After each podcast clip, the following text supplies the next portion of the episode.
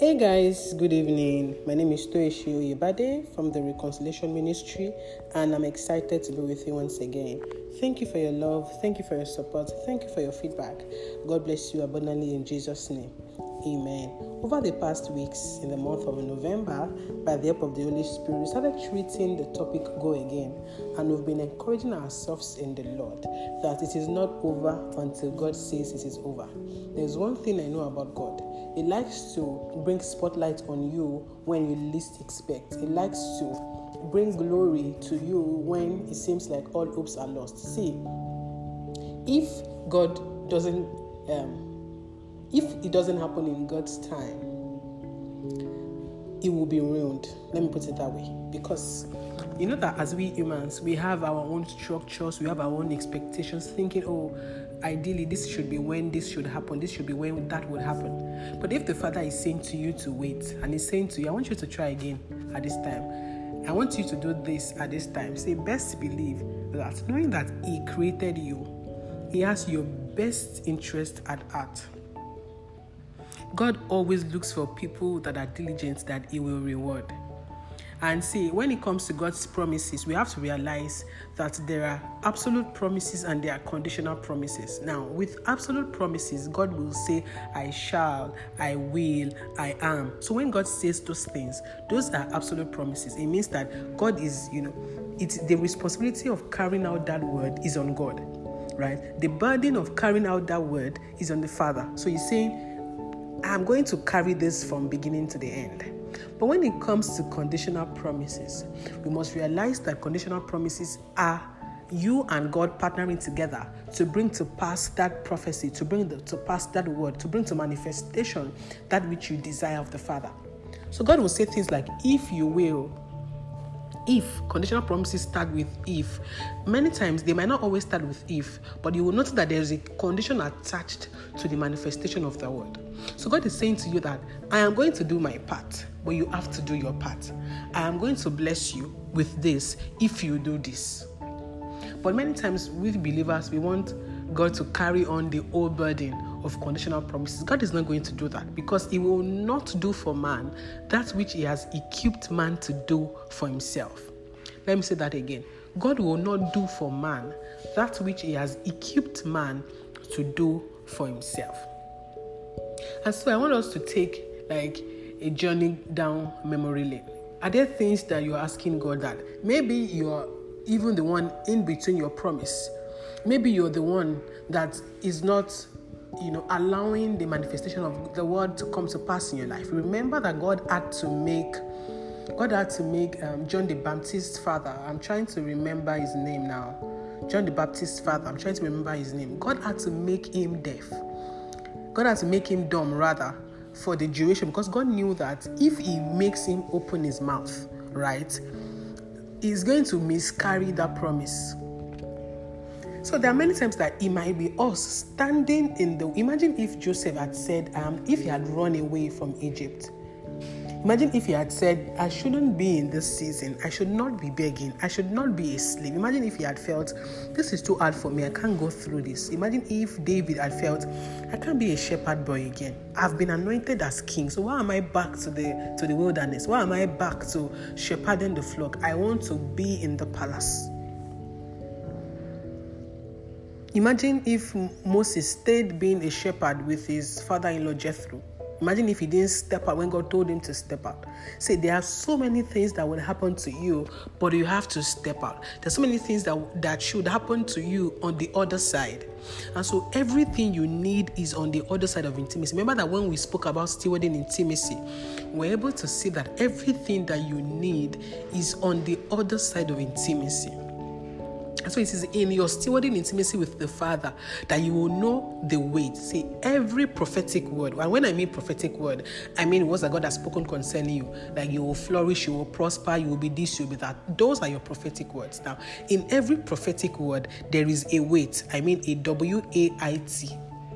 There is a waiting season. There is no prophetic word that will come to you. There's no time you will read the scripture that it will come to you as a prophetic word that, you will not, even if the wait is for 2 seconds, God would want to take you through the process. Remember that we have spoken over here. We have spoken on here rather, that God is so much interested in your journey and not in your destination.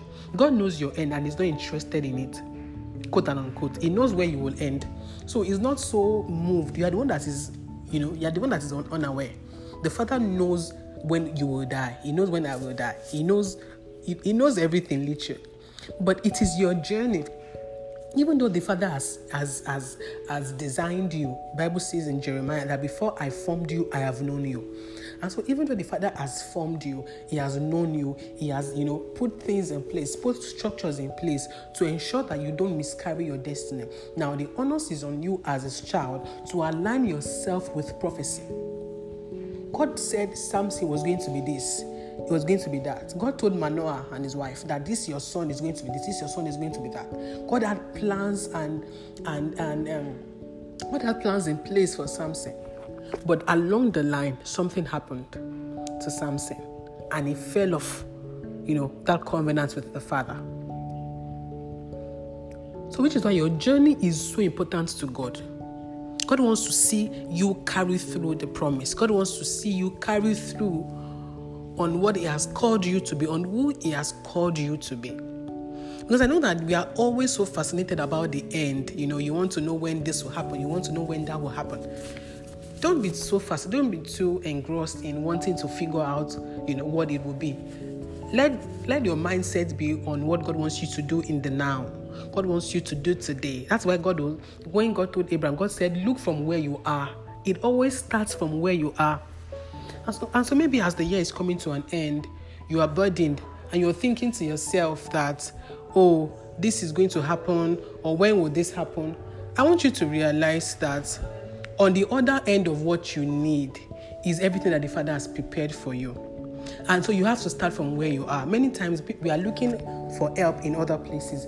We are looking for help in other structures. And the Father is saying to you that start from where you are. Start from just from where you are. Everything that you need, the Father will bring to you. When Abraham was moving out, he didn't have everything figured out, right? He didn't know what was going to happen. God didn't even give him a blueprint. God didn't give him a roadmap. God just told him, look from where you are and start going, and start going. And so it means that for every step that Abraham took, he was leaning on, God's spirit to tell him, oh, yeah, turn to the left. Oh, yeah, stay here. Oh, yeah, sleep overnight. He was consistently waiting on the Father to tell him what to do next. And so he didn't have it all figured out. No, nobody in the Bible had it all figured out. When God was going to send Moses to Pharaoh, Moses didn't know that 10 plagues were coming. All God told him was that, I want you to go and tell Pharaoh. I want you to tell him that let my people go. And God not even told him ahead that he's not going to listen to you, but I still want you to go regardless. I'm sure that Moses was not envisaging that there was going to be a Red Sea experience. Maybe if he knew that there was a Red Sea in front, maybe Moses would have even tried to convince God that they should go through another route. Moses didn't see the Red Sea coming. He was as surprised as everybody else when he got to the Red Sea. But one thing identified Moses. One thing highlighted Moses' effort. Moses knew that if there is a Red Sea, it means that God is able to make a way. And so when the Father gave him the word and told him to stretch the rod, he did it, and the way was parted. Imagine how gratifying that might have felt for Moses. So many times we are so consumed with trying to figure it out, with trying to find out how it's supposed to be. We are so consumed with structure, like, oh, 8 a.m. this has to happen, 12 p.m. God might sometimes disrupt your plans. See, God loves to disrupt plans. God will look at you, make all your plans. Oh, I want to be married at 25. I want to be done having kids before 30. I want to do this before 35. You can make your plans, and the Father will be looking at you. In fact, let me even shock you. The times that you will make the plans with the Father, like you and God will sit down like this, and God will tell you, oh yeah, in January you will do this. You will make and you will be convinced in your spirit that God is telling you to do this. And that time will come and God will tell you, I'm not doing that again. And God will tell you that I'm not doing that again. Because God can change his mind. God changed his mind concerning Saul. At first, God chose Saul that he was going to be king. And then God changed his mind and God gave his kingdom to David. When David also sinned, God punished him. And we saw how that happened with David's sons fighting for kingship. So we must be so steeped in intimacy. And we must, remember when we talked about fluidity in the spirit. And you must be so fluid in the spirit that you know when God is changing something, when God is moving in a particular way, you must be fluid enough to spot it and align yourself. Which is why you cannot afford to give up. I know that the year is, coming to an end in like 5 weeks or thereabout. But guess what? It is not over until it is over. And if the Father is telling you, I want you to do this at this time, I want you to stop doing this at this time, I want you to now start doing this at this time. Don't say, God, it's not like God saying to you, I want you to go to secondary school first before primary school. Don't be like, God, I should start with primary school. If God is saying, I'm equipping you to start from this level, I want you to know that God will not demand of you that which He has not given you to do. So if the Father says, I want you to do this, I want you to say, build something for me, God is not speaking to you in your current reality. He's speaking to you in who He has called you to be. Remember that God called Joseph a prosperous man, even when he was in prison. The Bible says that, and Joseph prospered in prison. Everybody in prison loved him. So God was not speaking to the Joseph that was in prison. God was speaking to the prime minister in Joseph. But there had to be a process. And so I'm saying to you today that there is a process for you. There is a process for you. And it is your responsibility to sit with the Father, to know what the process will be, to know what your season is, to know what you should expect in that season. And now you can better position yourself to receive of the Father. So as the year comes to a close and as this month comes to an end, I want us to take some time to identify the places that we've given up on, the things that we felt like, I'm unworthy of this, or maybe it's not my time, or maybe God doesn't want me to do this. I want you to highlight those things, and I want you to take some time to sit with the Father. And here is thoughts concerning those things that God, this thing, there was a time I was pursuing this thing, but something happened along the line and I was unable to see it to the end. Do you want me to sit it out? Do you want me to try again? See, God loves conversations. If there is anything I know that the Father loves, He loves curious minds. We saw that play out in the life of Moses. Moses would ask God questions, and God was ready to give him answers. I know that, religion has taught us that God is unquestionable. Who told us that God is unquestionable? Time and time again, we've seen people question God. Gideon literally told God, God, prove to me that you want me to do this. Even though I don't encourage anybody to be like Gideon, telling God to show you signs every time. But God did it. God listened to Gideon, a man that didn't even have the Holy Spirit, a man that Jesus Christ had not died for. God listened to Gideon, right? And 3 times Gideon told God, do this, do that, do this. And God showed up for Gideon every single time.